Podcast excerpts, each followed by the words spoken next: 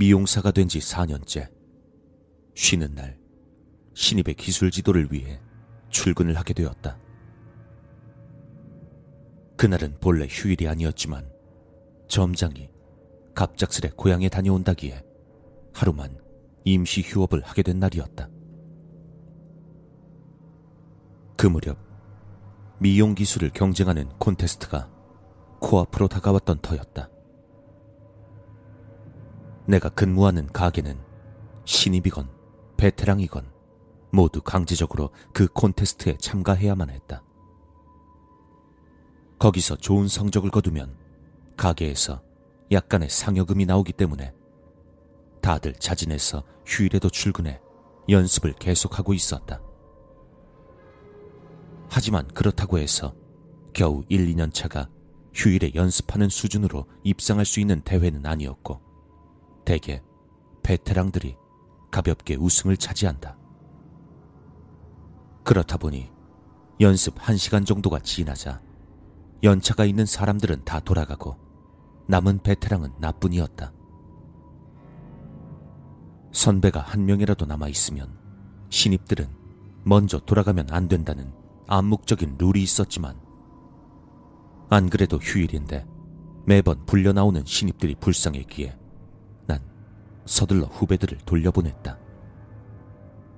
그리고 난 전날 확인할 것을 잊었던 발주서 작성을 해야 했기에 신입들이 전부 돌아간 뒤 가게 안을 둘러보며 부족한 것들을 종이에 적기 시작했다. 언제나 음악이 틀어져 있던 가게였지만 지금은 완전히 조용했다. 나 혼자 있다 보니 조명도 대부분 꺼놔서 굉장히 어두운 상태였다. 거기에 에어컨마저 꺼버리니 무거운 공기가 가게 안에 가득 차 무겁게 퇴적되는 느낌이었다. 천장 가까이까지 닿아 있는 대형 상품 선반을 올려다보며 가게에서 파는 샴푸나 잡지 같은 것들을 체크해 나갔다. 가게 안은 한동안 모자란 비품을 체크해 메모장에 적는 소리만이 들리고 있었다.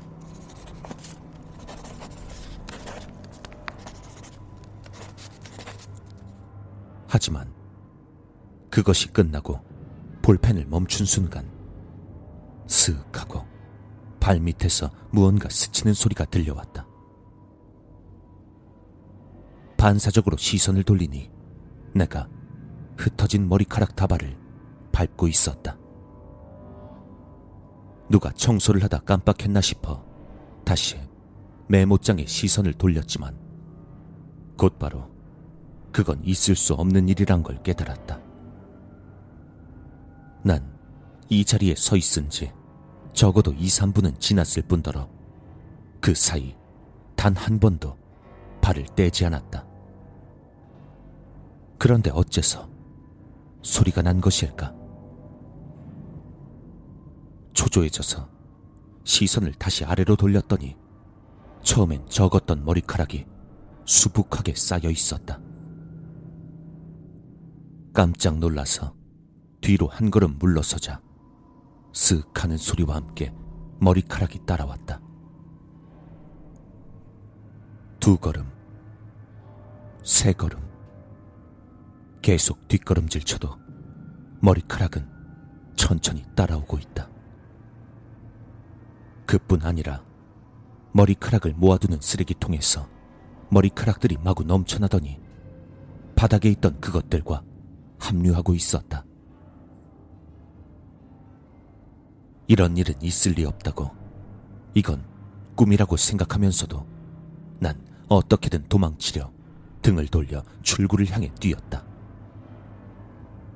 하지만 그 순간 눈에 들어온 것은 머리카락에 뒤덮여 바깥 불빛 하나 들어오지 않는 새까만 출입문이었다. 원래라면 바깥 모습이 보여야 할 유리창도 전부 머리카락 투성이었다. 이젠 끝이구나 싶은 순간 오른쪽 발목이 낚아채지더니 그대로 넘어지고 말았다.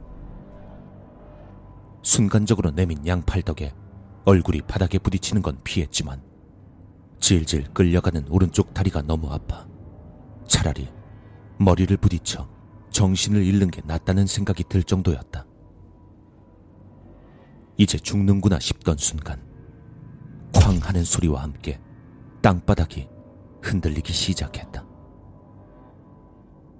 멀리 보이는 선반에서 샴푸와 잡지가 마구 굴러 떨어지고 있었다. 그제서야 지진이란 걸 깨달았지만 여전히 다리는 머리카락에 잡혀 가게 안쪽으로 끌려가고 있었다. 필사적으로 눈을 감고 지진이던 귀신이던 다 사라져 달라고 빌었다. 한참 뒤 유리가 깨지는 소리나 뭔가 굴러가는 소리가 끝날 무렵 살그머니 눈을 떴다. 눈앞의 광경은 내 발목을 잡아 끌던 머리카락 이상으로 믿을 수 없는 것이었다. 내 주변에만 아무 일도 없었다. 출입문이나 유리창은 모두 깨져나간 상태였다. 화분은 모두 쓰러져 있고 선반의 상품들은 여기저기 마구 나뒹굴고 있었다. 방금 전까지 내가 서 있던 곳에는 선반이 그대로 쓰러져 있었다. 하지만 이상하게도 내 주변에만 마치 나를 피하는 것처럼 유리 조각 하나 없이 멀쩡했다. 그리고 정신을 차리니 어느새 머리카락에 잡혀 있던 다리도 멀쩡했다. 나는 그 길로 도망쳐 집으로 갔다. 그게 8년 전 3월 11일 동일본 대지진이 있었던 날이다. 그 후 한동안은 주변의 참상에 압도당해 깊게 생각할 틈도 없었지만 지금 생각하면 그 머리카락은 나를 도와준 게 아닐까 싶다. 죽을 정도로 무서웠지만 결과적으로 그 머리카락 덕분에 살아남았으니까.